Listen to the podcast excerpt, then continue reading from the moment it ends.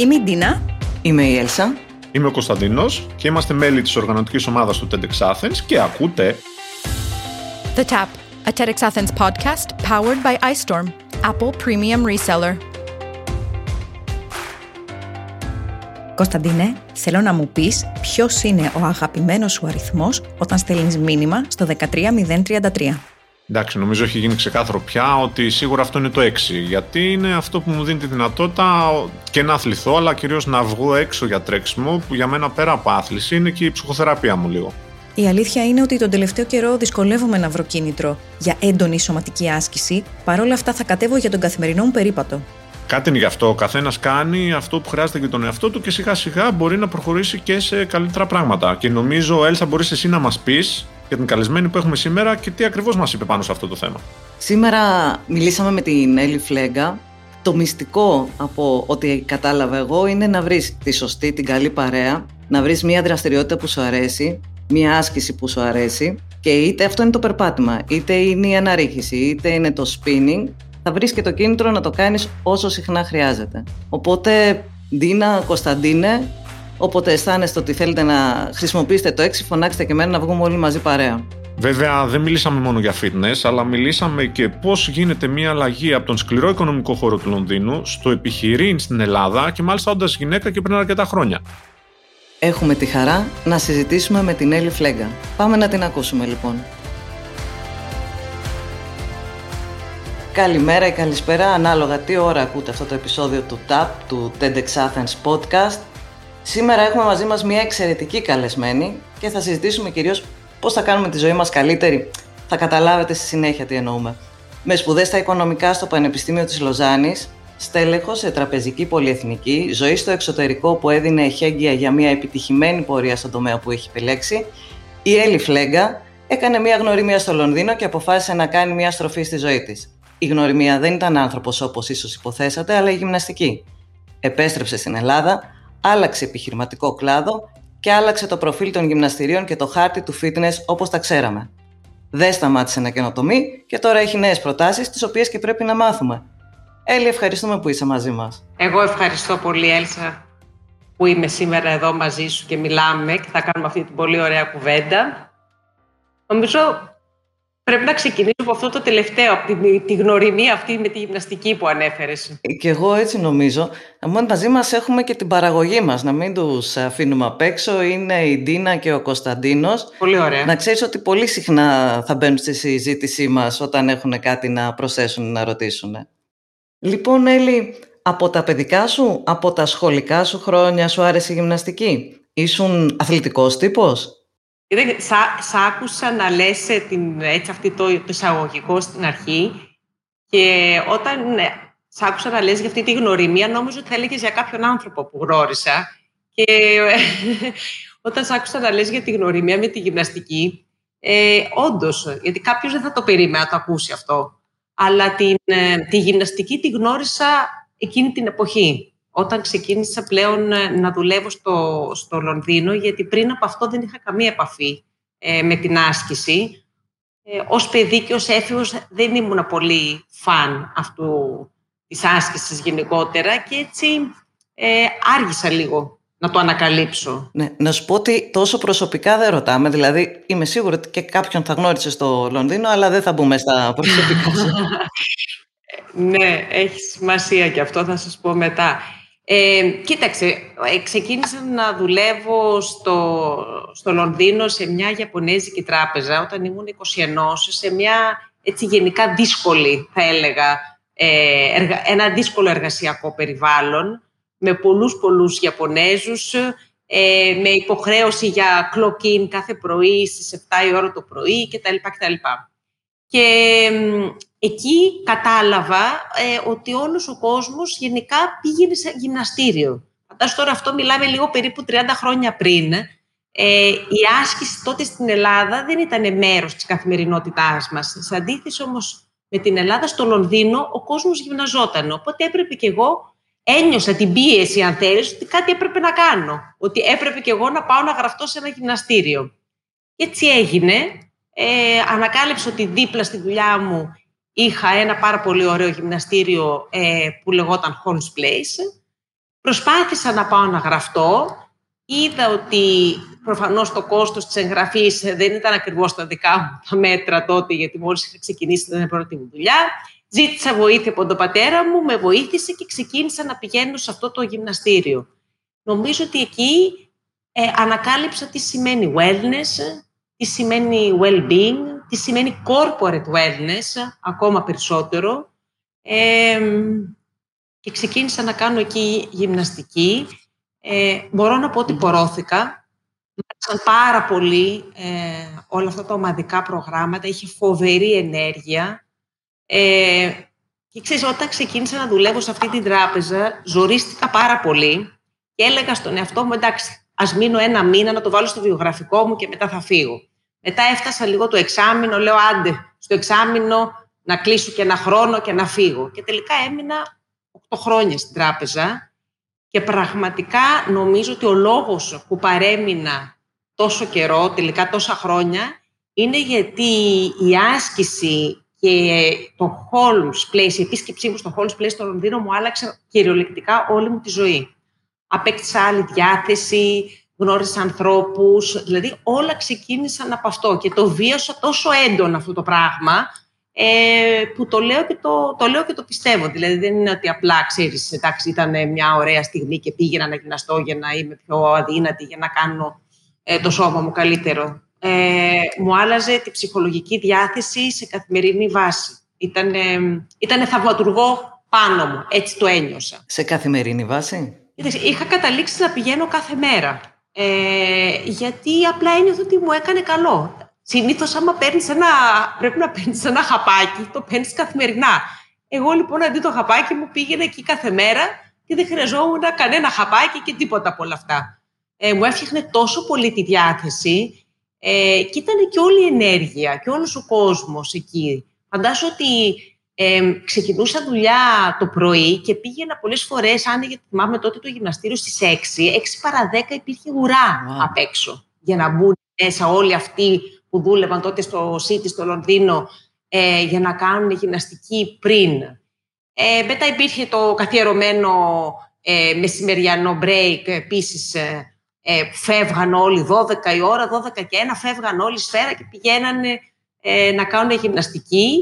Τότε στο γυμναστήριο υπήρχαν ειδικά προγράμματα μεσημεριανά που ήταν αντί μία ώρα σαράντα πέντε λεπτά ή τριάντα λεπτά επίτηδες δομημένα και φτιαγμένα, κατάλαβες, για να προλαβαίνει κάποιος να κάνει lunch break και να κάνει τη γυμναστική του. Ήταν μία ολόκληρη κουλτούρα και μπήκα κι εγώ σε αυτή την κουλτούρα και μ' άρεσε πάρα πολύ, το αγάπησα, αλλά περισσότερο γιατί είδα πόσο καλό μου έκανε στη δική μου ψυχολογία. Γιατί ζοριζόμουν. Ήτανε, για μένα ξεκίνησα στους είκοσι ένα χρονών, δούλευα σε ένα περιβάλλον, ε, ήταν μια πολύ μεγάλη τράπεζα, σε ένα φλόρ με χιλιάδες Ιαπωνέζους, δυσκολία στην επικοινωνία, πολύ ζόρι, οπότε για μένα αυτό ήταν σωτήριο. Και έγινες αφοσιωμένη, κατάφερες και αποφορτιζόσουν με αυτό το πράγμα, με τη γυμναστική. Τι γυμναστική προτιμούσες? Προτιμούσες τα ομαδικά, πήγαινες και έτρεχες στο διάδρομο? Εκεί, εκεί, όχι, όχι, εκεί έκανα φουλ ομαδικά, πάρα πολλά ομαδικά. πολλά, ήτανε, γιατί ήταν η ενέργεια του, η ενέργεια του, του trainer που με έκανε έτσι να θέλω να πηγαίνω και ήτανε, είχε πολύ κομμάτι διασκέδαση μέσα, δεν ήταν απλά γυμναστική, γιατί ο συνδυασμός της, της άσκησης με τη μουσική και με τον τρέινερ που ήταν έτσι πολύ πορωμένος και σε παρακινούσε πάρα πολύ, ε, μου άλλαζε πολύ τη διάθεση. Και ήταν και κάτι που δεν το είχα ξαναδεί. Δεν το είχα, επειδή προφανώς εδώ στην Ελλάδα δεν είχα, δεν είχα πάει σε γυμναστήριο ποτέ, ε, ε, στο πανεπιστήμιο που, δούλε, που σπούδασα δεν είχα ασχοληθεί με το θέμα της άσκησης καθόλου, οπότε για μένα ήταν έτσι πολύ καινούριο ε, όλο αυτό. Να σου πω, επειδή εγώ εκείνη πριν από τριάντα χρόνια περίπου ξέρω πώς ήταν τα γυμναστήρια εδώ, πράγματι είχαν ομαδικά προγράμματα, τότε ήταν πολύ της μόδας και το step, αν θυμάσαι. Ναι, step aerobic, full. Και το κακό ήταν στα γυμναστήρια εδώ ότι πραγματικά ε, ήμασταν ο ένας δίπλα στον άλλον. Δηλαδή δεν υπήρχαν ούτε κανόνες, εκτός ότι το γυμναστήριο είχε αυτή την χαρακτηριστική μυρωδιά, πώς να το θέσω ευγενικά, υδρόταν. Ναι. Και ήταν λίγο μια αποπνικτική ατμόσφαιρα. Φαντάζομαι ότι εκεί που πήγαινες δεν ήταν καθόλου έτσι. Καταρχάς, υπήρχε, ε, ήταν ένα κλαμπ με μια ε, πολύ ωραία αισθητική. Ε, ήταν ένα corporate club, αυτό που λέω, γιατί και το corporate wellness είναι πολύ σημαντικό. Ε, το πρωί και το μεσημέρι ήταν εργαζόμενοι που αρχόντουσαν με τις γραβάτες στα κουστούμια τους, μπαίνανε μέσα στα ποδητήρια, άλλαζαν, κάνανε τη γυμναστική τους, μετά ντους, πετσέτες κτλ. Πίσω γρήγορα δουλειά. Άρα ήταν ένα, είχε αυτή την φιλοσοφία σαν κλαμπ, με την έννοια ότι ήταν στο, στην καρδιά έτσι, του, του Λονδίνου. Ε, άρα σίγουρα καμία σχέση με όλο αυτό που περιγράφεις. Ε, με τα γυμναστήρια εδώ και τους χώρους εδώ, mm-hmm. που νομίζω, που νομίζω, Έλσα, και τολμώ να πω ότι τριάντα χρόνια μετά, σε πάρα πολύ κόσμο, η εικόνα των γυμναστηρίων στην Ελλάδα είναι ακόμα κάπως έτσι. Δεν απέχει πάρα πολύ, δυστυχώς. Ναι. Και το βιώνω πάρα πολύ και τώρα με όλη την κουβέντα που γίνεται ε, με τα γυμναστήρια. Την πανδημία και το κλείσιμο των γυμναστηρίων και τα λοιπά, θα τα πούμε ίσως αργότερα αυτά. Οπωσδήποτε θα τα πούμε αυτά και για την εικόνα των γυμναστηρίων σήμερα και για το πόσο έχουν προχωρήσει. Και αποφασίζεις λοιπόν, αφού ερωτεύεσαι τη γυμναστική, αλήθεια, εγώ δει ότι έχεις κάνει και μαραθώνιο, όμως δηλαδή δεν έμεινες μόνος στο γυμναστήριο, έχεις κάνει το μαραθώνιο, έχεις ε, διασχίσει τη μάχη. Έτσι, επιτεύγματα θα μπορούσαμε να πούμε και είναι αλήθεια. Πώς, πώς έχεις φτάσει εκεί? Και σου αρέσουν οι μεγάλες αποστάσεις, γιατί είναι πολύ δύσκολες και βάζεις ένα πρόγραμμα και το καταφέρνεις. Τι προτιμάς? Κοίταξε, ε, όταν ολοκλήρωσα την, ας πούμε, την πορεία μου στο Λονδίνο, ε, επέστρεψα στην Ελλάδα. Ε, εδώ λοιπόν ήρθα αντιμέτωπη με αυτό που περιέγραψες και εσύ πριν. Δεν υπήρχε τίποτα σαν τον, σαν τον Holmes, σαν αυτό που είχα βιώσει επί οκτώ χρόνια στο Λονδίνο, ε, και κάπως σε κάποιες συζητήσεις με φίλους και τα λοιπά σκέφτηκα μήπως θα ήταν ωραίο να προτείνω στο Holmes να έρθει στην, να κάνουν κάτι στην Ελλάδα. Περισσότερο από δική μου ανάγκη να έχω έναν τέτοιο χώρο και εδώ στην Αθήνα να πηγαίνω, γιατί έκανα μία έρευνα αγοράς, είχα γραφτεί τότε σε δέκα γυμναστήρια παράλληλα, έτρεχα σε όλη την Αθήνα, ασχέτως του που έμενα. Δηλαδή, με ένα κέντρο πήγαινα να κάνω γυμναστική στην Γλυφάδα κτλ. Προσπαθούσα να ανακαλύψω για να δω τι υπάρχει. Όταν διαπίστωσα λοιπόν ότι αυτό το πράγμα δεν υπάρχει δυστυχώς εδώ στην Ελλάδα και εμένα μου έλειπε πάρα πάρα πολύ, πήρα την πρωτοβουλία να Ε, ψάξω να βρω ποιος είναι εκεί ο υπεύθυνος και τα λοιπά. Έγραψα κάτι επιστολές, δεν μου απαντούσαν, τα γνωστά. Τελικά έγραψα μία επιστολή στο σι ι ο της Holmes Place του Λονδίνου ε, τότε. Πάλι δεν έλαβα αμέσως απάντηση. Κάποια στιγμή, κάποια μέρα μάλλον, που θεωρώ ότι δεν ήταν τυχαίο γιατί ήμουν πάνω στο διάδρομο και έτρεχα, χτυπάει το τηλέφωνό μου. Δεν έβλεπα και πια από ποιον είναι η κλίση, οπότε ήμουν στο όριο το να το πάρω ή να μην το σηκώσω το τηλέφωνο. Τελευταία στιγμή το σηκώνω και μου λέει η γραμματέας του Alan Fisher, μου λέει θέλω να σας μιλήσω. Οπότε πετάγομαι, ξέρεις, κατεβαίνω από το διάδρομο γρήγορα, περίμενα αυτό το τηλέφωνο δύο μήνες. Του λέω, ξέρετε κάτι, δεν ξέρω, είμαι η Έλλη Φλέγκα, ήμουνα μέλος στα Holmes στο Λονδίνο, στα clubs, ε, είμαι στην Ελλάδα, το και το. Θεωρώ ότι υπάρχουν κάποιες ευκαιρίες εδώ πέρα, θα σας ενδιέφερε να κάνετε κάτι στην Ελλάδα? Και μου λέει, εννοείται ότι με ενδιαφέρει. Τότε είχαν ξεκινήσει να κάνουν επέκταση στην Ισπανία και στην Πορτογαλία. Εννοείται ότι μας ενδιαφέρει. Οπότε ε, και ο γιος μου, μου λέει, αυτή την εποχή που τώρα που μιλάμε, είναι στην Πάρο σε ένα yoga retreat και ε, με χαρά θα του πω να σας συναντήσει στην επιστροφή του. Οπότε έτσι έγινε. Συνάντησα το γιο του ιδρυτή της Holmes, τον Jonathan Fisher, ο οποίος ήταν κάπως και συνομιλικός μου, οπότε κάναμε πολύ, είχαμε πολύ καλή χημεία από την αρχή. Ήρθε στην Αθήνα, τον πήγα να δει πρώτα το All Sport Club τότε, έτσι λεγότανε, γιατί θεωρούσα ότι από άποψη χώρων είχε τις προδιαγραφές για να γίνει ένα Holmes. Και επίσης ένα χώρο στην Αθήνα, το Μετοχικό Ταμείο Στρατού, που αργότερα έγινε εκεί το δεύτερο κλαμπ μας. Μέσα από όλη αυτή τη γνωριμία, εγώ τότε δούλευα στην τράπεζα, δούλευα στην τράπεζα Πειραιώς συγκεκριμένα, μέσα από όλη αυτή τη γνωριμία ε, μου, μου πρότειναν να αναλάβω, την, να στήσω την εταιρεία στην Ελλάδα. Προφανώς εγώ γύριζα και τους είπα ότι εγώ δεν έχω καμία σχέση με το business, του fitness, ε, αλλά είμαι απλά μια παθα, παθιασμένη και πορωμένη και αφοσιωμένη ε, κατά κάποιο τρόπο πελάτησα και τα λοιπά. Αλλά το σκέφτηκα πάρα πολύ, μου είπαν ότι θα με υποστηρίξουν πάρα πολύ με βοήθειες στην αρχή κτλ. Θυμάμαι τότε το είχα συζητήσει και με τον σύζυγός μου, ο οποίος δεν συμφωνούσε, γιατί προφανώς η εικόνα που είχε αυτός είναι ότι αφήνεις ένα τραπεζικό τομέα και μια σαντερομία στην τράπεζα για να ασχοληθείς τι είπε, γυμναστήριο, που εδώ η εικόνα του γυμναστηρίου ήταν σιδεράδικο. Δεν μπορούσα, δεν του τέριαζε όλο αυτό. Εγώ βέβαια βαθιά μέσα μου ήξερα, γιατί είχα ζήσει το Holmes, ήξερα ότι αυτό το πράγμα δεν ήταν απλά ένα γυμναστήριο, αλλά ήταν μια φιλοσοφία ζωής και τι σημαίνει όλο αυτό το wellness και το well-being. Και έτσι πήρα την απόφαση και έφυγα από την τράπεζα και στήσαμε εδώ την εταιρεία ε, το δύο χιλιάδες ένα και το δύο χιλιάδες δύο που ξεκινήσαμε τον Ιανουάριο με το πρώτο κλαμπ στο Μαρούσι ε, και μετά ακολούθησε το δεύτερο κλαμπ στην Αθήνα και λίγο αργότερα το τρίτο στην, στην Γλυφάδα. Επανάσταση τότε. Δηλαδή όταν ξεκίνησε το Holmes, να ξέρεις ότι είχε βουήξει ο κόσμος. Επανάσταση. Επανάσταση.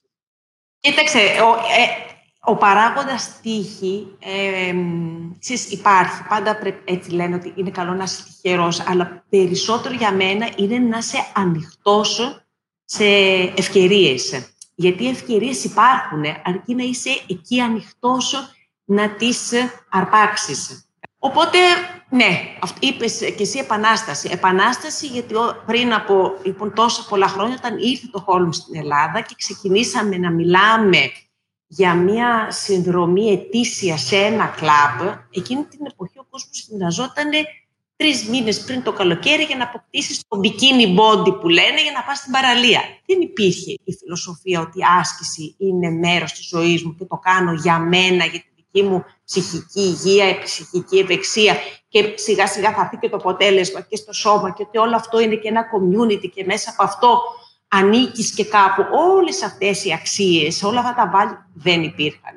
Και σίγουρα δυσκολευτήκαμε πάρα πολύ στην αρχή να ε, εκπαιδεύσουμε τον κόσμο σε μια τέτοια φιλοσοφία ζωής και να, επεκ, να εκπαιδεύσουμε όχι μόνο τον κόσμο, να εκπαιδεύσουμε και πάρα πολύ τις εταιρείες. Γιατί ξεκινήσαμε με αυτό που λένε corporate wellness, άρα πηγαίναμε στις εταιρείες να εξηγήσουμε τι είναι ε, η άσκηση ως τρόπο ζωής και πόσο σημαντικό είναι για τα στελέχη των εταιρεών να ασκούνται για να νιώθουν καλύτερα και να έχουν και καλύτερη απόδοση στη δουλειά τους. Και μας κοιτούσανε σαν να έχουμε έρθει από άλλο πλανήτη. Αν καταφέρναμε βέβαια να μπούμε και μέσα και να μιλήσουμε, γιατί συνήθως μας κλείνανε τις πόρτες. Ε, γιατί μπορεί να ήταν κάποιος ο οποίος κάπνιζε ή εν πάση περιπτώσει πολύ μακριά από όλο, αυτή, από όλο αυτό, από όλη αυτή την προσέγγιση. Όμως ε, επιμείναμε πάρα πολύ, ήμασταν πάρα πολύ σταθεροί, κατάλαβες, σε αυτές τις αξίες ε, και βεβαίως μετά από είκοσι χρόνια όλοι ξέρουμε τι είναι το Holmes, πώς άλλαξε τις, ζωέ, τις ζωές τόσων χιλιάδων ανθρώπων, πώς μέσα από μια κρίση που περάσαμε στην Ελλάδα η άσκηση έπαιξε τρομερά σημαντικό ρόλο και βεβαίως συνεχίζει να παίζει και στην κρίση που περνάμε τώρα, η οποία είναι και κρίση υγείας, τότε ήταν οικονομική κρίση ε, και πόσο κόσμο βοηθήσαμε όλα αυτά τα χρόνια Ε, να ανταπεξέλθει σε όλες τις δυσκολίες της ζωής του μέσα από την άσκηση. Γιατί πραγματικά θεωρώ και πιστεύω ότι είναι το καλύτερο φάρμακο για οποιοδήποτε ε, θέμα αντιμετωπίζει. Και εμένα με βοήθησε αυτό και στην περίοδο της κρίσης που ήμουνα στο τιμόνι μιας πολυεθνικής εταιρείας και είχα να διαχειριστώ πάρα, πάρα πολλά θέματα. Ε, είχα ένα πρόγραμμα που θα το έλεγε κανείς λίγο στρατιωτικό, αλλά αυτό με βοήθησε. Δηλαδή ξυπνούσα κάθε μέρα στις έξι, έφαγα από το σπίτι μου στις εφτά, εφτάμιση ώρα πήγαινα στο Holmes, έκανα την προπόνησή μου και ενώ το πρωί σηκωνόμουν και είχα ένα, ε, μια αίσθηση, ένα πλάκωμα ότι έχω πάρα πολύ άγχος, με ένα μαγικό τρόπο όλα αυτά μετά την προπόνηση μου φαινόντουσαν τόσο απλά και τόσο πιο απλά. Ήμουνα τόσο πιο έτοιμη να αντιμετωπίσω τις δυσκολίες της ημέρας, αλλά πραγματικά είναι έλσα μου άλλο να το λέω και να στο περιγράφω και άλλο να το νιώθεις αυτό το πράγμα, πραγματικά. Δηλαδή, ότι σηκώνεις το πρωί και είσαι φουλ άγχος και δύο ώρες μετά ε, είσαι ένας άλλος άνθρωπος. Ε, νομίζω ότι όλοι όσοι έχουν ασχοληθεί το, το έχουν καταλάβει λίγο. Ναι.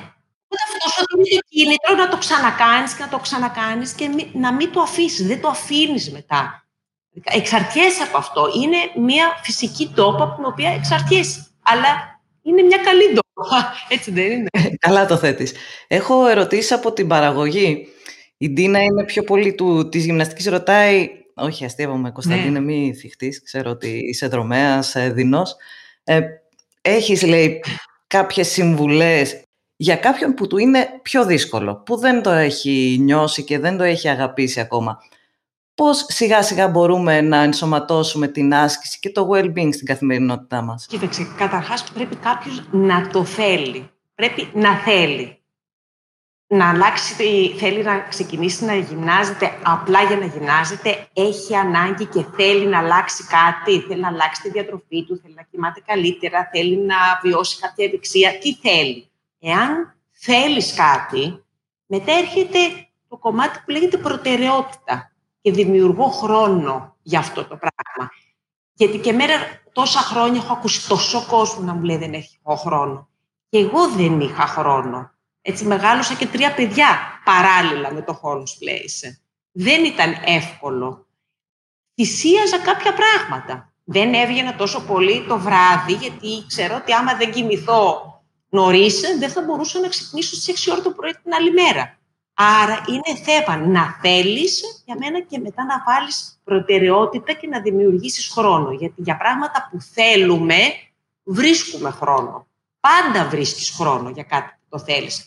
Όταν λοιπόν κάποιος έρχεται και μου λέει δεν έχω χρόνο, η απάντηση για μένα είναι ότι δεν το θέλεις αρκετά. Αν το ήθελες, θα δημιουργούσεις χρόνο. Πόσο δίκιο έχεις. Σκέφτομαι τώρα όλα τα πράγματα που συνήθως ε, χρησιμοποιούμε ως δικαιολογία ουσιαστικά για να μην κάνουμε, για κάτι που δεν θέλουμε ιδιαίτερα. Και είναι έτσι. Ουσιαστικά δεν είναι προτεραιότητά μας. Ναι, και, και μετά θέλει και, ένα, θέλει και ένα προγραμματισμό και ένα μέτρο. Γιατί και αυτό είναι κάτι που νομίζει ο κόσμος ότι είναι ή όλα ή τίποτα. Δεν χρειάζεται ή... Δηλαδή, εντάξει, εγώ μπορεί ας πω, να το κάνω κάθε μέρα, γιατί για μένα είναι πολύ πολύ σημαντικό και άρα το κάνω κάθε μέρα. Όμως, ξέρουμε πολύ καλά ότι η άσκηση δεν είναι απαραίτητο να γίνεται σε καθημερινή βάση. Μπορεί κάποιος να το κάνει και δύο και τρεις φορές την εβδομάδα. Άρα, ρυθμίζεις το πρόγραμμά σου, ώστε προφανώς να μπορείς να βγεις και να περάσεις ωραία και με τους φίλους σου. Προφανώς να έχεις χρόνο, ξέρεις, και για την οικογένειά σου. Προφανώς να πας και στο γυμναστήριο να κάνεις γυμναστική. Στη ζωή, το πιο δύσκολο, εγώ τουλάχιστον έχω διαπιστώσει, το πιο δύσκολο από όλα είναι να έχεις ισορροπία. Mm. Γιατί η ισορροπία θέλει ένα ε, συνεχές ε, readjustment, να το πω, μπαλανσάρισμα. Το να γέρνεις από τη μία ή να γέρνεις από την άλλη είναι πολύ εύκολο. Εντάξει, η ισορροπία, εμ και τη βρήκες, εμ και την έχασες, κατάλαβες. Άρα θέλει δουλειά συνεχώς. Δηλαδή κάποια... εποχή, έχεις έτσι μια ισορροπία με τη διατροφή σου, τη ζωή σου, τη σχέση σου κτλ. Αυτό, αν δεν το δουλέψεις, θα χαθεί. Δεν, δεν είναι μια, ξέρεις, κάτι που το κέρδισες και θα το έχεις για πάντα. Θέλει διαρκώς πολλή δουλειά το να κρατηθείς σε ισορροπία στα πάντα. Οπότε αυτό πρέπει κανείς να το έχει στο μυαλό του και να το δουλεύει.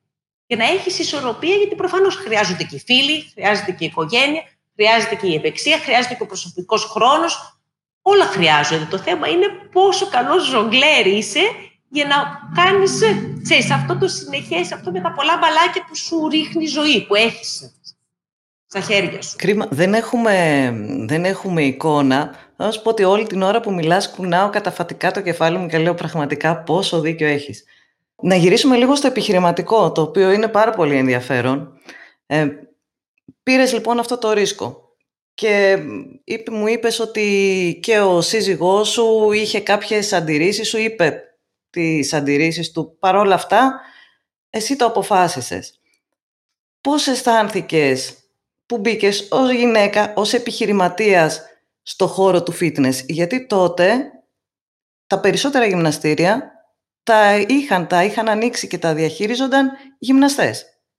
Πώς ήταν να πάρεις αυτό το ρίσκο να κάνεις? Είναι και ερώτηση του Κωνσταντίνου αυτό. Κοίτα, γενικά θα έλεγα ότι ακόμα και τώρα ε, το γυναικείο στοιχείο στο κομμάτι του fitness είναι, ξέρεις, πιο, αν θέλεις, υποβαθμισμένο σε σχέση με το, με το ανδρικό στοιχείο, όπως όμως συμβαίνει παντού, σε όλες τις δουλειές. Ε, θα σου πω ότι εγώ όλα αυτά τα χρόνια ε, που δουλεύω και στην τράπεζα και μετά ε, στη Holmes, ήμουνα τυχερή, γιατί ενώ ήμουνα από τις ελάχιστες γυναίκες στον κύκλο με τον οποίο εργαζόμουν, είχα πάντα πολύ καλή υποστήριξη και πολύ καλή αναγνώριση από τους ανθρώπους με τους οποίους δούλευα. Και ήταν άντρες. Ε, είχα, ε, δεν, δεν υπήρχε, ας πούμε, ζήλια, δεν υπήρχαν τέτοια στοιχεία, οπότε με άφησαν, αν θες, κατά κάποιο τρόπο να ανθίσω, να προχωρήσω, να δημιουργήσω.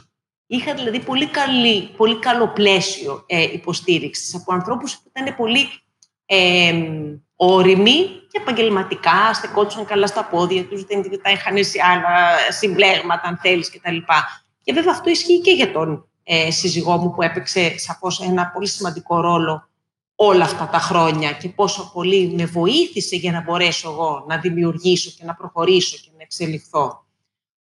Ε, ήμουνα λοιπόν, θα έλεγα, αρκετά τυχερή ε, σε, όλο αυτό το, σε όλη αυτή την σταδιοδρομία και δεν ένιωσα ποτέ ότι ως γυναίκα ε, έχω κάποιο μειονέκτημα. Ε, να είμαι απόλυτα ειλικρινής, εγώ δεν το έχω νιώσει αυτό. Ίσως το ένιωσα ε, τώρα που έφυγα από το Holmes ή που κατά κάποιο τρόπο ε, αναγκάστηκα να φύγω με πολύ ε, δύσκολο τρόπο. Ε, και εκεί ήρθα αντιμέτωπη με τέτοια στοιχεία και ε, θα έλεγα ότι εντάξει, ίσως ήταν καιρός να έρθω κι εγώ ως γυναίκα αντιμέτωπη. Κάποια στιγμή θα ερχόμουν, είχα την τύχη να μην, ξέρεις, τα έχω αντιμετωπίσει όλα αυτά τα χρόνια, τα αντιμετώπισα ε, μετά από τριάντα χρόνια δουλειάς. Υπάρχουν δηλαδή, απλά εγώ, ξέρεις, Ε, στα πρώτα μου χρόνια ήμουνα τυχερή να έχω την κατάλληλη υποστήριξη ε, και αναγνώριση. Πλέον οι επιχειρηματίες είναι στον κλάδο των γυμναστηρίων, δηλαδή γίνεται πιο... Γίνεται business plan, δεν είμαι εγώ που λέω θα ανοίξω αύριο ένα γυμναστήριο, θα πάρω πέντε όργανα, θα βάλω και τρεις φίλους μου και θα το τρέξουμε. Γίνεται ένας προγραμματισμός. Ξέρω ότι όταν ξεκίνησε την καμπάνια, ξεκινήσατε τις εγγραφές για το Holmes, είχατε καταφέρει και είχατε πουλήσει ένα προϊόν το οποίο κανένας δεν το είχε δει, αλλά ήδη και γραφόταν κόσμος, έκανε εγγραφές, ε, πριν ακόμα δούνε ποιο είναι το προϊόν. Αυτό είναι, δεν ξέρω, είναι εντυπωσιακό τουλάχιστον. Ναι. Κοιτάξτε, υπάρχει πολύ μεγάλη διαφορά το τι, ποια είναι η αγορά Ε, των γυμναστηρίων και του wellness στο εξωτερικό με αυτό που υπάρχει αυτή τη στιγμή ε, στην Ελλάδα, ακόμα και τώρα. Ε, στο εξωτερικό υπάρχει πολύ έντονη επιχειρηματικότητα γύρω από το κομμάτι του wellness, γιατί το wellness είναι μια τεράστια αγορά, είναι ένας κλάδος ο οποίος και τώρα, αλλά και ε, στο μέλλον, αντιμετωπίζει ε, ραγδαίους ε, ρυθμούς ανάπτυξης, ε, γιατί έχει να κάνει, αν θέλεις, και με το προσδόκιμο της ζωής που έχει, ξέρεις, μεγαλώσει, οπότε ο κόσμος, ακόμα και σε πιο μεγάλη ηλικία, θέλει να μπορεί να κινείται, να τρέφεται σωστά και να ζει τη ζωή του καλά, ακόμα και σε μεγαλύτερη ηλικία. Οπότε αυτός είναι ένας τεράστιος κλάδος και στο εξωτερικό επενδύουν πάρα πολύ σημαντικοί επιχειρηματίες, funds κτλ.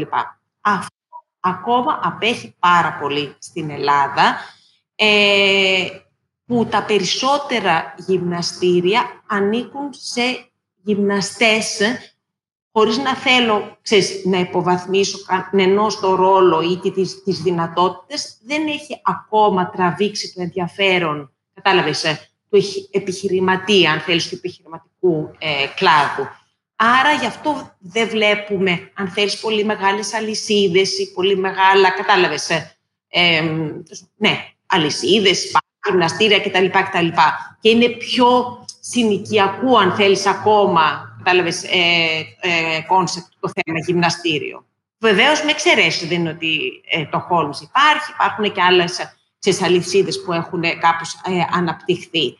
Ο, αυτό, βέβαια, για μένα είναι και το θετικό. Σημαίνει ότι όποιος ασχοληθεί σοβαρά ε, στην Ελλάδα με αυτό το κομμάτι, Ε, αγαπάει αυτό που κάνει και τοποθετηθεί σωστά στην αγορά και δώσει ένα, ξέρεις, αξιόλογο προϊόν και καταφέρει να δημιουργήσει εμπιστοσύνη με τους πελάτες του, ε, έχει πάρα πολλά να υποφεληθεί. Γιατί η αγορά αυτή μόνο θα αυξάνεται.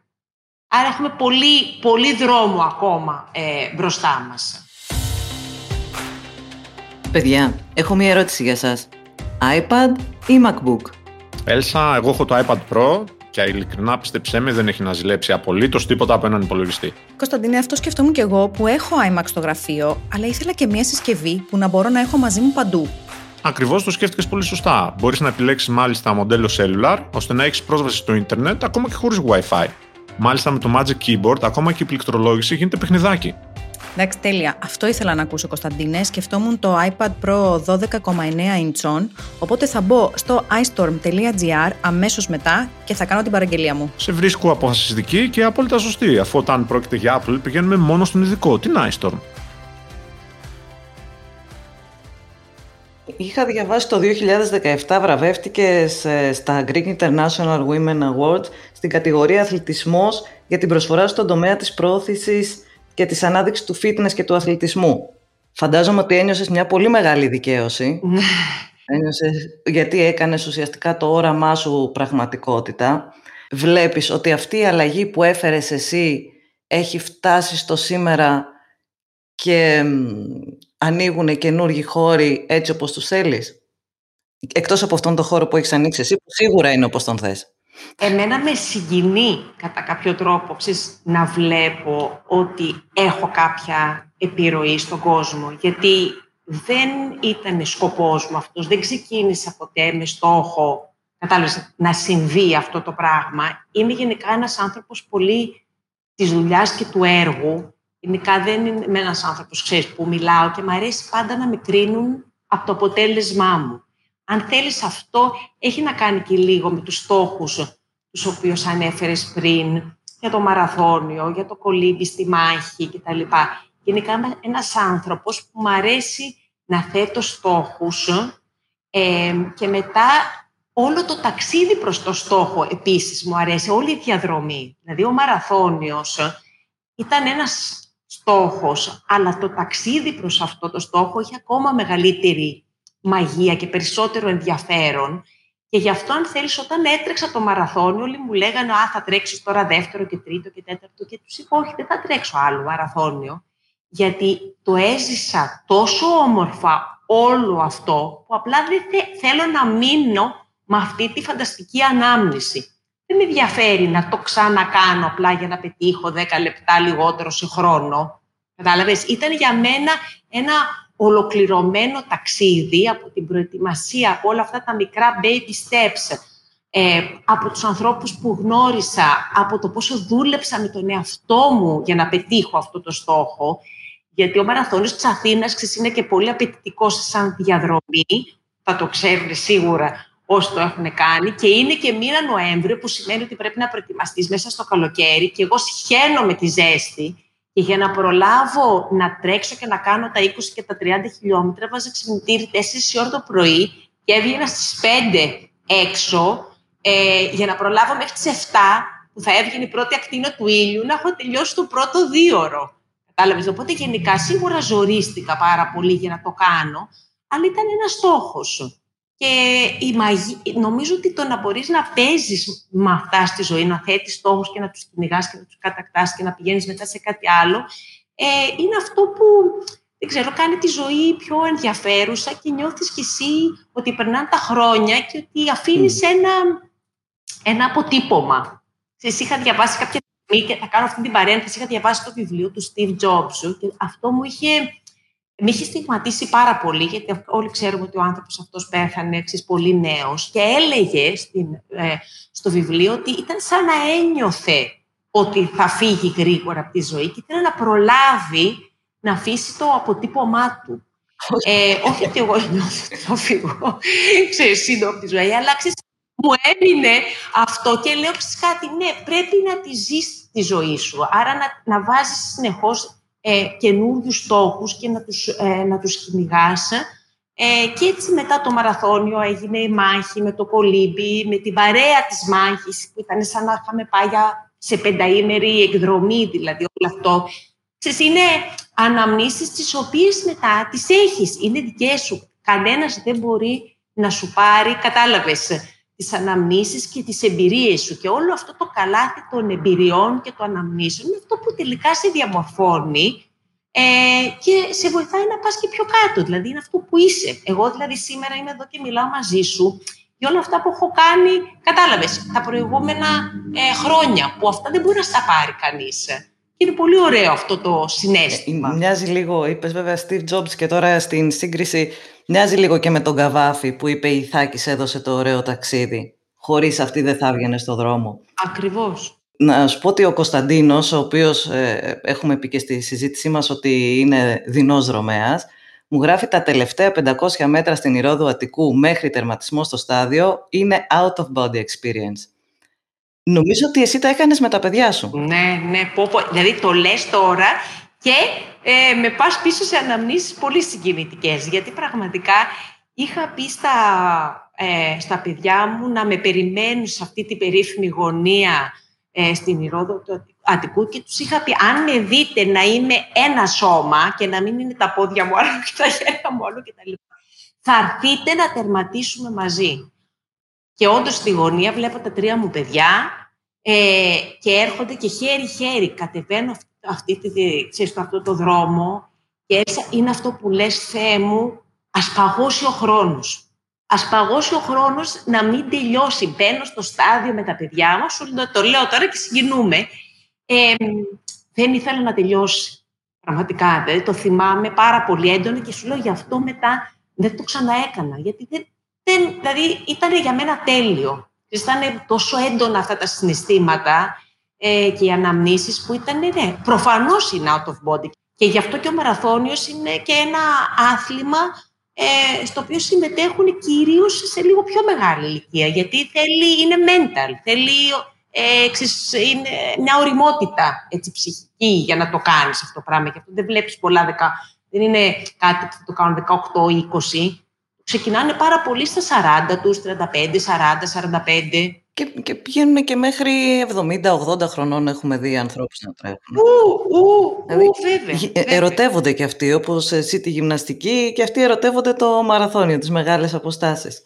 Και βέβαια αυτό τους κρατάει νέος, έτσι. Ε, βέβαια, εντάξει, φυσική άσκηση γενικότερα σε κρατάει πολύ πιο, πολύ πιο νέο. Ως μητέρα τριών παιδιών, που έχετε ζήσει πολλά πράγματα μαζί και με το παράδειγμά σου κυρίως τους έχεις δείξει ότι η γυμναστική είναι καλό να είναι στη ζωή μας.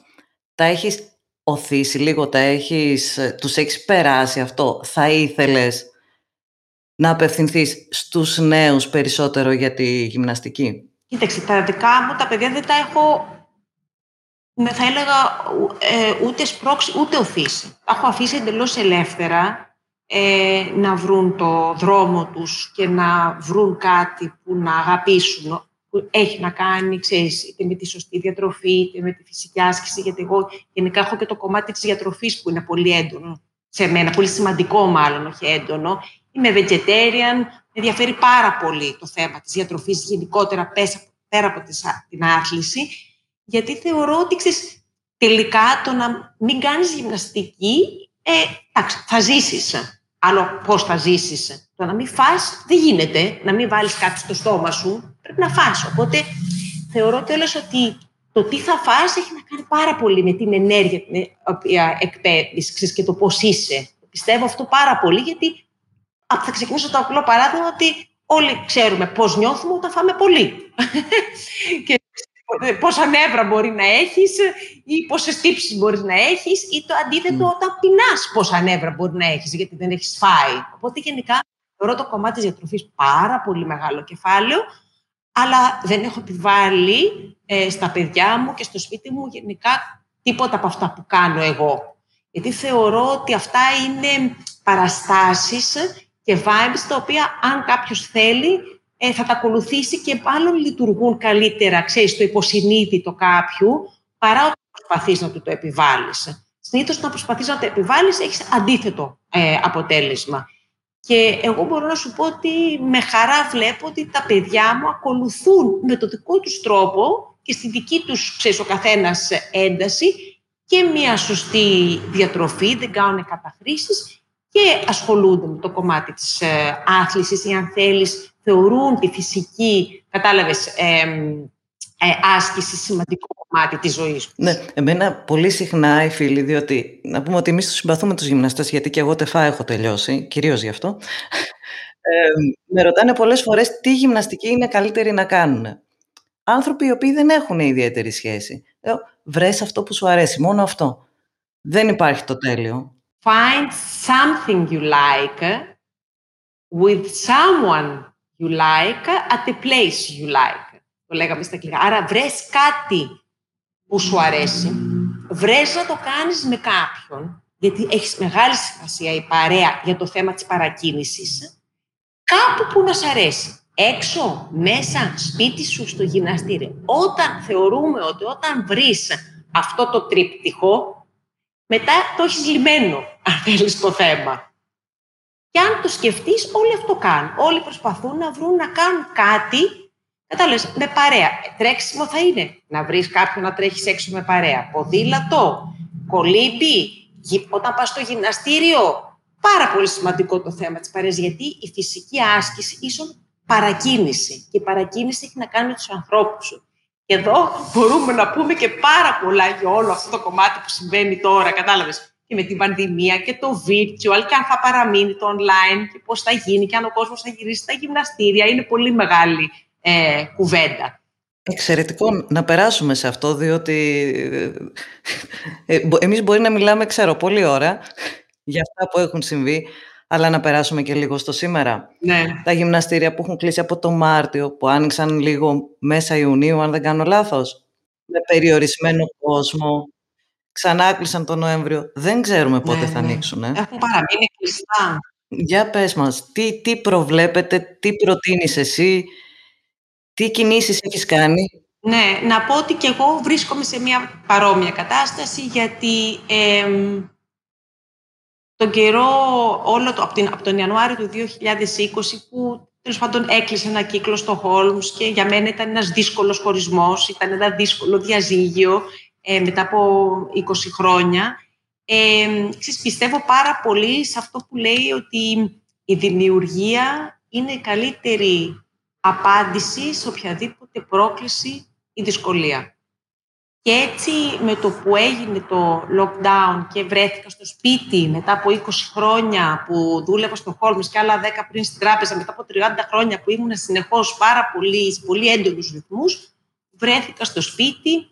Εκεί λοιπόν έκανα ένα πάρα πολύ ωραίο course στο, στο INSEAD, το οποίο λεγόταν Design Thinking and Creativity for Business. Νομίζω ότι ήταν ό,τι καλύτερο μπορούσα να κάνω εκείνη την περίοδο, γιατί ε, ξέρεις, είχα διαπιστώσει αρκετά χρόνια πριν με το να ασχολούμαι με το fitness ότι πλέον ε, όλη η αγορά του fitness έχει πάει σε κάτι που λέγεται boutique, boutique fitness. Είχαν, έχουν κλέψει την ορολογία από τα boutique hotels και έχουν πάει σε πιο μικρούς χώρους. Αυτό τώρα, Έλσα, έχει να κάνει πάρα πολύ με αυτό που ζούμε, με την παγκοσμιοποίηση κτλ, κτλ. Γιατί πλέον ο άνθρωπος ψάχνει κάτι λίγο διαφορετικό, κάτι που να είναι λίγο πιο ανθρώπινο, που να έχει στοιχεία κατάλληλα που θα τον κάνουν να νιώσει λίγο διαφορετικά. Έτσι λοιπόν, όπως όταν πλέον πάμε στα ταξίδι και θα ψάξουμε να βρούμε ένα πιο μικρό ξενοδοχείο για να νιώσουμε και να θεωρούμε ότι ανακαλύψαμε και κάτι λίγο πιο ιδιαίτερο, έτσι πλέον και στα γυμναστήρια. Το εξωτερικό, εδώ και αρκετά χρόνια έχει αναπτυχθεί πάρα πολύ το κομμάτι του boutique fitness studio, που είναι χώροι πιο μικροί, που ουσιαστικά προσφέρουν μια πιο ολοκληρωμένη εμπειρία στον πελάτη. Δεν είναι δηλαδή ένας χώρος που θα πας απλά να γυμναστείς μετά τη δουλειά σου σε ένα διάδρομο για τριάντα λεπτά.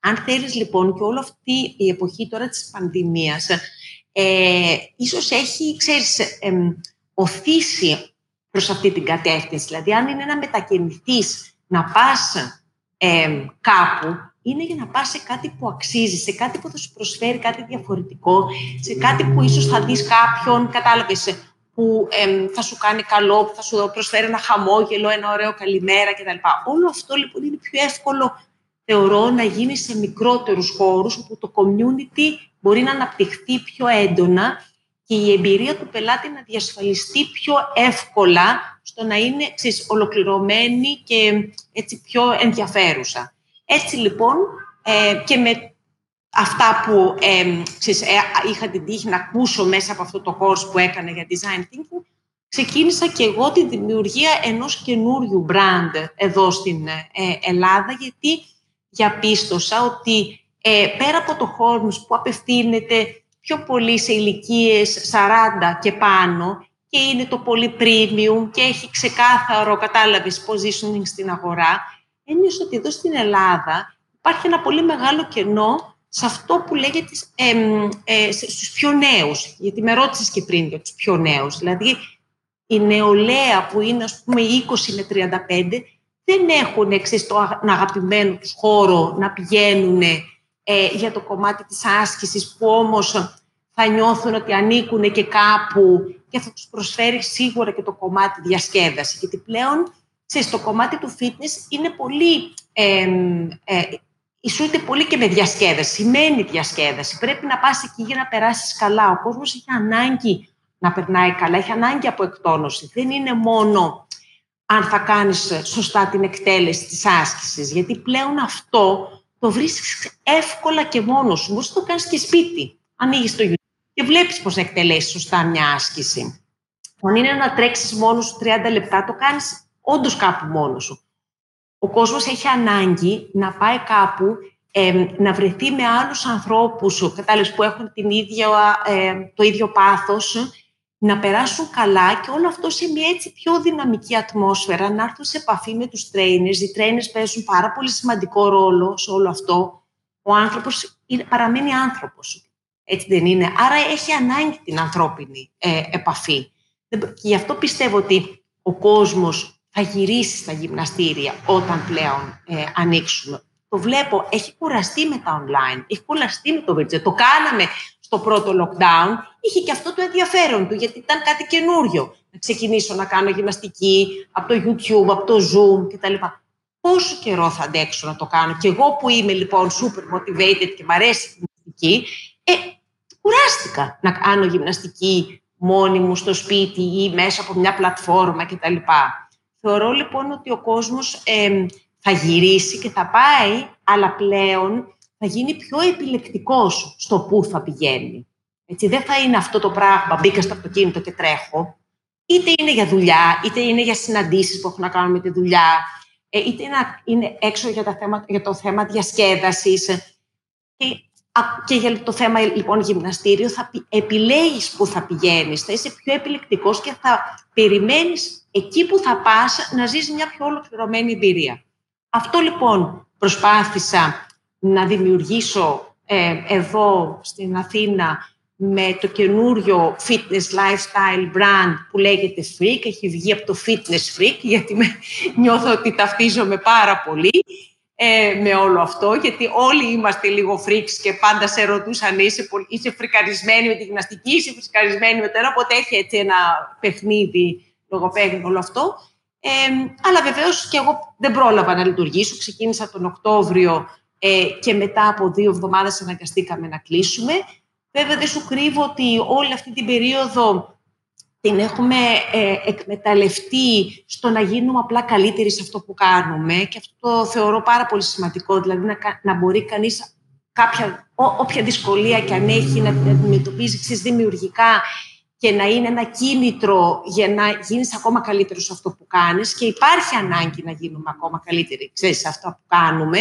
Ε, και έτσι όλη αυτή την περίοδο δουλεύουμε πάρα πολύ, ώστε όταν με το καλό ανοίξουμε να μπορέσουμε ξέρεις, να προσφέρουμε μια νέα εμπειρία και κυρίως στοχευμένη σε πιο ε, νέους που ξέρουμε ότι ε, για αυτούς το στοιχείο εμπειρίας είναι ακόμα πιο σημαντικό από, το, από την αγορά ενός ε, ξύς, καταναλωτικού ε, αγαθού. Κοίτα, σε όσους είναι ή αισθάνονται νέοι. Γιατί, ναι, η αλήθεια είναι ότι αυτό που λες είναι πολύ σημαντικό. Να βλέπεις το γυμναστήριο και τη γυμναστική σου σαν διασκέδαση και να θέλεις να πας. Και ταυτόχρονα βλέπεις και πόσο καλό κάνεις εσένα. Σου δίνει και ενέργεια, σου φτιάχνει και τη φυσική σου κατάσταση και την εικόνα σου, σίγουρα. Ενώ παλιά το είχαμε λίγο πρέπει να το κάνω αυτό για να μου μπαίνει το τζιν τύπου. Ακριβώς, ακριβώς. Είναι, συνδυάζεται πλέον το experience με το entertainment και γίνεται μία λέξη που λέγεται extertainment. Ο κόσμος λοιπόν, άρα ναι, θέλει να συνδυάσει, γιατί όχι, και τη βραδινή έξοδο με το να πάει σε ένα μέρος, να εκτονωθεί, να ακούσει τη μουσική του, την αγαπημένη. Δηλαδή, αυτό που είπες, εντάξει, δεν χρειάζεται να είσαι είκοσι είκοσι πέντε, προφανώς, αλλά εμείς πλέον που δεν είμαστε είκοσι είκοσι πέντε, πόσες φορές θα βγεις μέχρι τις τρεις η ώρα το πρωί να ακούς ωραία μουσική. Έρχεσαι λοιπόν σε ένα μέρος που κάποιος έχει φροντίσει να, η μουσική να είναι τέλεια, ο φωτισμός να είναι αυτός που πρέπει να είναι για να σου βγάλει την ενέργεια. Ο τρέινερ ξέρει να σου μιλήσει για να σε πορώσει και να σε πάει σε, ένα, ξέρεις, άλλο, έτσι, σε μια άλλη διάσταση. Ε, να κάνεις και τη γυμναστική σου, να εδρώσεις, να έχεις δηλαδή και τα ωφέλη της φυσικής άσκησης προφανώς.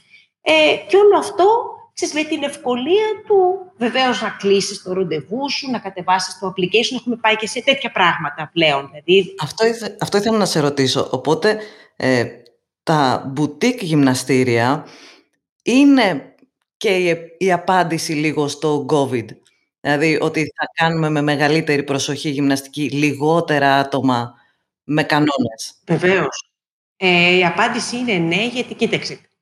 Πιστεύω ότι είναι πολύ πιο εύκολο να διασφαλίσεις, κατάλαβες, όλους τους κανόνες υγιεινής σε ένα μικρό χώρο, ε, παρά σε ένα πολύ μεγάλο και αχανές, ας πούμε... Ε, γυμναστήριο. Ε, είναι επίσης πάρα πολύ, σημαντικό, ε, η, πολύ σημαντική η ευκολία πρόσβασης. Λέω, κατεβάζεις το application, επιλέγεις το πρόγραμμα που θέλεις, τη συνδρομή που θέλεις. Ε, ξεχνάμε πλέον και αυτές τις, ξέρεις, συμβάσεις που μπαίνεις μέσα, όπου θυμάσαι κάποια στιγμή και με τα Universal είχαμε κάτι τριετίες και δεν μπορούσαν να κυρώσεις κτλ. Αυτά πλέον όχι, δεν ξεχνάμε στο γυμναστήριο, ξεχνάμε γενικά ως καταναλωτές. Πλέον ο καταναλωτής απαιτεί full ευελιξία, θέλει να μπορεί να αγοράσει, θέλει να μπορεί να ακυρώσει, θέλει να κάνει refund. Τότε τα περισσότερα μαγαζιά πλέον που πουλάνε ρούχα, το παίρνεις, το πας πίσω, το δοκιμάζεις, το πας πίσω, δεν σ' αρέσει, παίρνεις και τα χρήματά σου πίσω. Όχι μόνο μπορείς να τα αλλάξεις. Οπότε έχουμε περάσει σε κάτι πολύ διαφορετικό όσον αφορά τις καταναλωτικές συνήθειες και βεβαίως το γυμναστήριο πρέπει. Κατάλαβες, να ε, ακολουθήσει αυτό το trend. Άρα κατεβάζω το application μου, επιλέγω αν θέλω να πάρω μία φορά, μία συνεδρία, πολλές συνεδρίες, αν θέλω να είμαι πιο committed και άρα να πάρω τη συνδρομή που ξανανεώνεται με το μήνα, αγοράζω αυτό που θέλω και μετά μπαίνω και κάνω book την ώρα μου, και όχι κάνω book την ώρα μου, κάνω, επιλέγω και τη θέση μου μέσα στο χώρο. Δηλαδή, έχω προεπιλέξει το ποδήλατο, στο οποίο, γιατί μπορεί να θέλω να είμαι κοντά στο γυμναστή, μπορεί να θέλω να είμαι και πίσω-πίσω. Δηλαδή, τη θέση μου μέσα από το σλότ, οπότε όταν φτάνω πλέον, έχω κλεισμένη την ώρα μου, ξέρω και μέσα στην αίθουσα σε ποιο νούμερο είμαι, να πάω, οπότε δεν ψάχνω, αν θα προλάβω, να κρατήσω το στέπ μου, να κρατήσω τα όργανα μου. Ξέρω, δηλαδή, το θυμάμαι και εγώ στο Holmes, τρέχανε όλα από στην αίθουσα να προλάβουν, να πάνε μπροστά, γινόντουσαν, μέχρι και μια φορά τσακωρόντουσαν. Τελειώσαν. Γίνεται όλη η επίσκεψη πιο ε, ανθρώπινη και πιο εύκολη, ε, γιατί και ο καταναλωτής το περιμένει αυτό το πράγμα, αλλά και είναι και πιο σωστό. Πολλές ερωτήσεις, θα μπορούσα να μιλάω μαζί σου πάρα πολύ ώρα. Μόλις ξεκινήσει, μόλις σταματήσουμε την καραντίνα, οπωσδήποτε θα έρθουμε ε, στο γυμναστήριο στην Κηφισιά, σωστά? Ε, ναι, στην Κηφισιά, στην Κηφισιά. Ένας λόγος που... Πιστεύω ότι, ε, προφανώς υπάρχει ένα πολύ σοβαρό ε, θέμα με την πανδημία. Ε, με στεναχωρεί βέβαια που ε, τα γυμναστήρια θεωρούνται, επειδή το ακούω, το λένε και οι υπουργοί και οι δημοσιολόγοι, θεωρούνται το νούμερο ένα ε, σημείο μετάδοσης του ιού. Ε, θεωρώ ότι είναι λάθος. Θα μπορούσαμε... τα γυμναστήρια να λειτουργήσουμε υπό προϋποθέσεις ε, με πολύ λίγα άτομα, είτε με τη μορφή του personal training, είτε με γκρουπάκια δύο-τριών ατόμων. Υπάρχουν γυμναστήρια, όπως είναι και το Freak, που έχουν εξωτερικούς χώρους, στους οποίους δεν τους επιτρέπεται να τους λειτουργήσουν, ενώ ας πούμε, το άκα είναι ανοιχτό και μπορεί να πάει κανείς. Δηλαδή, ίσως εδώ πέρα είναι αυτό που έλεγες πριν, Έλσα, ότι στο μυαλό των περισσότερων το γυμναστήριο ίσον υπόγειο, υδρότας, βρωμιά, ε, σιδεράδικο. Δεν έχουν καταλάβει πολύ ότι το γυμναστήριο πλέον έχει πάει σε άλλο επίπεδο. Υπάρχουν, διασφαλίζονται όροι, κατάλαβες, μπορούμε να διασφαλίσουμε τους όρους υγιεινής, μπορούμε να έχουμε τμήματα με πολύ λίγα άτομα, μπορούμε να προσφέρουμε personal training, μπορούμε να χρησιμοποιήσουμε τους εξωτερικούς μας χώρους και όλο αυτό για να βοηθήσουμε τον κόσμο που το έχει ανάγκη σε πολύ μεγάλο βαθμό, το ξαναλέω, για ψυχολογικούς λόγους. Εγώ δέχομαι καθημερινά, μας παρακαλάνε να τους δώσουμε λύση για να μπορέσουν να αθληθούν για ψυχολογικούς λόγους. Γιατί όλο αυτό το πράγμα έχει τραβήξει πάρα πολύ καιρό. Ζούμε όλη μια μικρή κατάθλιψη. Η κατάθλιψη είναι και νούμερο ένα νόσος παγκοσμίως. Άρα η φυσική άσκηση, το να είναι το, η καλύτερη λύση στην κατάθλιψη, θεωρώ ότι ίσως είναι λάθος που δεν έχει αντιμετωπιστεί, κατάλαβες, ε, από τους αρμόδιους στο να δοθούν λύσεις ε, στον κόσμο. Γι' αυτό και έχει μεγαλώσει πάρα πολύ το, ξέρεις, το inactivity συνολικά. Δηλαδή, ο κόσμος δεν, δεν κινείται, δεν κινείσαι. Ε, είναι, είναι λογικό. Δηλαδή, αν έχει κανείς ένα ρολόι που μετράει τα βήματα, ε, παλιά ήταν εύκολο να κλείσεις μέσα σε μια μέρα δεκαπέντε και είκοσι χιλιάδες βήματα με το να κάνεις μόνο κάποιες δουλειές και να κινηθείς, να πας στο γραφείο σου κτλ. Και τώρα δυσκολευόμαστε να κλείσουμε τα δέκα. Κατάλαβες, δηλαδή είναι, είναι λογικό, δεν κινούμαστε. Οπότε όλο αυτό πιστεύω ότι θα έχει πολύ αρνητικό αντίκτυπο μελλοντικά. Δηλαδή τώρα μετράμε τους θανάτους του κορονοϊού, ε, αργότερα θα μετράμε άλλα πράγματα. Θέλει λίγο να δοθεί μια λύση σε όλο αυτό. Έχεις ξεκινήσει ένα petition, το οποίο θα το βάλουμε στα σχόλια, παραγωγή έχετε το link, όπου ζητάτε, ζητάμε ουσιαστικά να ανοίξουν τα γυμναστήρια σύντομα με συγκεκριμένες προϋποθέσεις. Δεν λέμε εμείς να ανοίξουν και να πηγαίνουμε εκατό εκατό, αλλά με ραντεβού και συγκεκριμένο πρόγραμμα είναι απαραίτητο. Συμφωνώ μαζί σου απόλυτα. Και η γυμναστική, επειδή και αυτό το άκουσα, ότι δεν μπορούμε να γυμναζόμαστε με μάσκα, είναι λάθος. Ξέρουμε πολύ καλά ότι υπάρχουν μάσκες, ειδικά για τη γυμναστική, γιατί όσοι θέλουν, οι αθλητές που θέλουν να περιορίσουν, αν θέλεις, την πρόσληψη οξυγόνου και να προσωμιώσουν ότι τη γυμναστική σαν αθλούνται σε υψόμετρο, φοράνε μάσκα. Άρα με το να φορέσουμε μάσκα και να κάνουμε γυμναστική, το μόνο που καταφέρνουμε είναι να λειτουργήσει λίγο περισσότερο το καρδιοαναπνευστικό μας. Δεν παθαίνουμε κάτι. Είναι σαν να κάνουμε γυμναστική σε υψόμετρο. Στην Αμερική τα γυμναστήρια είναι όλα ανοιχτά και γυμνάζονται όλοι με μάσκες. Και αν δει κανείς και από τα βίντεο εκεί πέρα, είναι λίγα άτομα, πολύ λίγα άτομα σε κάθε, ας πούμε, χώρο με μάσκα. Θα μπορούσαμε λοιπόν να ανοίξουμε, να έχουμε λίγα άτομα, με το να είσαι ανοιχτός δεκαεπτά ώρες την ημέρα, αν έχεις και διαφορετικές αίθουσες κτλ. Μπορείς να εξυπηρετήσεις κάποιο κόσμο που το έχει ανάγκη και να έρχονται να γυμνάζονται με μάσκα. Βεβαίως μπορούμε να γυμναζόμαστε με μάσκα. Είναι λάθος αυτό. Υπάρχουν ειδικές μάσκες για τη γυμναστική. Πιστεύω ότι το γνωρίζουν, δεν είναι κάτι κρυφό. Δεν ξέρω αν το γνωρίζουν. Δεν ξέρω γιατί ε, αυτή τη στιγμή αυτοί που αποφασίζουν είναι επιστήμονες, δεν ξέρω αν το γνωρίζουν. Δεν, δεν, δεν, μπορεί να το γνωρίζουν, δεν ξέρω. Θα τους στείλουμε το podcast. Έλλη, επειδή είσαι ένας άνθρωπος ο οποίος δεν σταματάει, δηλαδή δεν βολεύεσαι σε εισαγωγικά. Πες μου, για εσένα, ποιος είναι, είναι μια ερώτηση λίγο TEDx, ποιος είναι ο παράγοντας Χ για σένα, ποια είναι η κινητήριος δύναμη, τι είναι αυτό που σε έχει, σου δίνει δύναμη. Ε, νομίζω έλυσα το να είμαι δημιουργική. Είναι πάρα πολύ σημαντικό για μένα να είμαι δημιουργική. Και αυτό το δουλεύω όμως συνέχεια μέσα μου. Ψάχνω ε, να βρω, κατάλαβες, πώς μπορώ να είμαι δημιουργική. Και θέλει, είναι ένα, αν θέλεις, συνεχόμενο ψάξιμο και μια δουλειά που την κάνω με τον εαυτό μου, ξέρεις, διαρκώς. Και στο να είμαι δημιουργική, δημιουργική με βοηθάει πολύ άσκηση. Γιατί κάποιος με ρώτησε προχθές, ήταν... Ε, Ε, πώς, πού τα σκέφτεσαι όλα αυτά που γράφεις, και ξέρεις, έχω αρχίσει και εγώ λίγο το γράψιμο τώρα. Τι έχω χρόνο, ε, γράφω. Ε, Και μου λέει, πού τα σκέφτεσαι αυτά που γράφεις? Και λέω, ξέρεις, τα περισσότερα μου έρχονται σαν ιδέες την ώρα που τρέχω. Άρα, ναι, για μένα ε, είναι πολύ σημαντικό να είμαι δημιουργική και είμαι δημιουργική ε, όταν, ξέρεις, βρίσκω τρόπο, ξέρεις, μέσα από τη φυσική άσκηση, με βοηθάει να έχω την ενέργεια στο να παράγω, να το πω έτσι. Κάθε φορά, σε κάθε podcast, σε κάθε επεισόδιο, παίρνουμε μία ερώτηση πάσα από τον προηγούμενο καλεσμένο για τον επόμενο. Έχεις και εσύ τη δική σου ερώτηση, την οποία θα μας τη δώσει η παραγωγή. Ντίνα, Κωνσταντίνε, ποιος θα την εκφωνήσει? Λοιπόν, η ερώτηση είναι από τη Χρυσή Ολυμπιονίκη στο Επικοντό, Κατερίνα Στεφανίδη, και είναι η εξής. Ποιος είναι ο πιο κρυφός σου πόθος ή στόχος? Ε, θα έλεγα ότι θα, σαν θα, πόθος, αλλά δεν ξέρω αν τελικά θα γίνει στόχος, γιατί ίσως είναι άλλο το πόθος και άλλο το στόχος.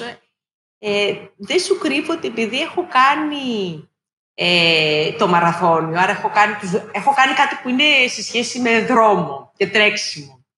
Ε, μετά έκανα τη μάχη που είχε να κάνει με κολύμπι. Μετά ασχολήθηκα λίγο με το τρίαθλο.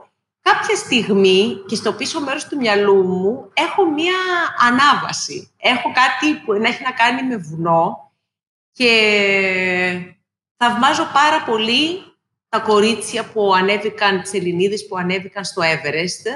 Οπότε θα μπορούσα να πω ότι το έχω σαν πόθο, δεν το έχω κάνει στόχο όμως, γιατί είναι άλλο το ένα, άλλο το άλλο. Ο στόχος μετά θέλει βήματα, baby steps για να το φτάσεις. Οπότε δεν έχω τολμήσει να το μετατρέψω σε στόχο ακόμα. Η δική σου ερώτηση πάσα στον επόμενο καλεσμένο μας, δεν ξέρεις ποιος είναι. Τι θα ήθελες να μάθεις? Νομίζω είναι τι είναι αυτό που τον ξεχωρίζει και τον καλέσατε στο TEDx. Έλλη, εσύ που έχεις κάνει το πάθος σου επάγγελμα και είσαι όλη τη μέρα μέσα στο γυμναστήριο, τέλος πάντων όσες ώρες χρειάζεται και το αγαπάς, και όταν θες να χαλαρώσεις, δηλαδή όπως εμείς πηγαίνουμε στο γυμναστήριο για να χαλαρώσουμε, εσύ κάνεις κάτι άλλο, ακούς μουσική, ξέρω εγώ, χορεύεις, δεν ξέρω.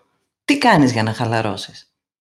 Κοίτα, έχω ανάγκη να είμαι, να είμαι λίγο μόνη μου. Έχω ανάγκη, δηλαδή χαλαρώνω με το να είμαι λίγο μόνη μου. Γι' αυτό και θα σου πω, συνήθως ε, το βράδυ, ξέρεις, έχω, ε, πηγαίνω στο δωμάτιό μου και απομονώνομαι και εκεί, ξέρεις, λίγο διαβάζω, λίγο σκέφτομαι, λίγο, ξέρεις, αυτό το έχω ανάγκη. Και μετά αυτό που μου κάνει πάρα πολύ καλό είναι να βρεθώ με αγαπημένα μου πρόσωπα. Έχω ευτυχώς δύο αδελφές. Ε, η μία είναι στο Λονδίνο, η άλλη όμως είναι εδώ και έχω πολύ καλή, κατάλαβες, ε, στενή επικοινωνία, τη μητέρα μου. Αυτό, βασικά, δηλαδή, ή να βρεθώ μόνη μου, επειδή όλη μέρα, ξέρεις, πάντα ήμουνα πάντα με ανθρώπους και μιλάς και κάνεις και δείχνεις και τα λοιπά, οπότε χρειάζομαι λίγο το χρόνο μου και την απομόνωσή μου και μου κάνει πάρα πολύ καλό ψυχολογικά να βρεθώ με... με ανθρώπους αγαπημένους και να, ξέρεις, να μιλήσουμε και να συζητήσουμε και τα λοιπά. Είμαι πιο πολύ της μικρής παρέας παρά της μεγάλης παρέας γενικά. Μ' αρέσουν οι, ξέρεις, να βρεθώ με δύο-τρία άτομα και όχι αυτό το πράγμα, να βρίσκομαι με πολύ κόσμο. Συνήθως τα αποφεύγω αυτά. Υπάρχει κάτι που θα ήθελες να μοιραστείς και εμείς δεν το ρωτήσαμε? Θα ήθελες να μας πεις κάτι που τελείτσες? Αν, αν έπρεπε να πω κάτι σε, γενικότερα, ξέρεις, είναι αυτό, να παραμείνει, ο, να παραμείνει ο κόσμος δημιουργικός και γενικά ε, να εμπνέεις. Νομίζω ότι είναι ωραίο, ξέρεις, ο κόσμος να εμπνέει ο ένας τον άλλον και να παίρνουμε πράγματα ο ένας από τον άλλον. Δηλαδή πιστεύω πάρα πολύ στο ανθρώπινο στοιχείο. Γι' αυτό και εξής αυτό το βάλαμε ένα post στο Freak προχθές που λέει «Welcome to the human era». Πιστεύω πολύ στον άνθρωπο, στις δυνατότητες του ανθρώπου και στην επαφή με τον άνθρωπο. Οπότε, παρόλο που το fitness trend του δύο χιλιάδες είκοσι ένα είναι virtual training, εγώ διαφωνώ. Πιστεύω ότι μόλις τελειώσει όλο αυτό το πράγμα, ο κόσμος θα γυρίσει στους αγαπημένους χώρους και στους αγαπημένους του ανθρώπους. Το έχουμε πολύ μεγάλη ανάγκη. Λοιπόν, πώς σας φάνηκε η συζήτηση με την Έλλη? Με την Έλλη θα μπορούσα να μιλάω ώρες. Πραγματικά το πάθος της για τη γυμναστική και η αγάπη της για αυτό που έχει ασχοληθεί με βρίσκει απόλυτα σύμφωνη και με ενθουσιάζει και εμένα. Αυτό που έχω κρατήσει είναι η νέα γενιά των γυμναστηρίων, αυτά τα boutique γυμναστήρια, που θα μπορέσουμε επιτέλους και μετά το COVID να γυμναστούμε με ασφάλεια και προσωποποιημένα. Εγώ θα κρατήσω δύο σημεία που είναι λίγο από πιο business οπτική. Καταρχάς, ένας πολύ νέος και ωραίος όρος, το extertainment, δηλαδή experience και entertainment, στον οποίο κατευθύνεται και το fitness industry από ό,τι φαίνεται, αλλά και επίσης το πώς προσπαθούν πλέον να χτίσουν ένα community, και κάτι που βλέπουμε να το κάνουν και τα μεγάλα apps για άθληση, καθώς και τα μεγάλα brands ρουχισμού και αθλητικού περιεχομένου. Μέχρι το extertainment, λοιπόν, τι λέτε, να στείλουμε ένα μήνυμα έξι και να βρεθούμε έξω στον δρόμο? Με ή χωρίς lockdown, οι δρόμοι θα είναι εκεί έξω και θα μας περιμένουν πάντα να λιώσουμε τα παπούτσια μας. This was The Tap, a TEDxAthens podcast powered by iStorm, Apple Premium Reseller. Μην ξεχάσετε να μας ακολουθήσετε σε όποια δωρεάν πλατφόρμα podcast προτιμάτε για να λαμβάνετε πρώτες και πρώτοι τα νέα επεισόδια. Αφήστε μας μία αξιολόγηση, η γνώμη σας είναι σημαντική για εμάς και πείτε το στις φίλες και τους φίλους σας. Ευχαριστούμε που μας ακούσατε.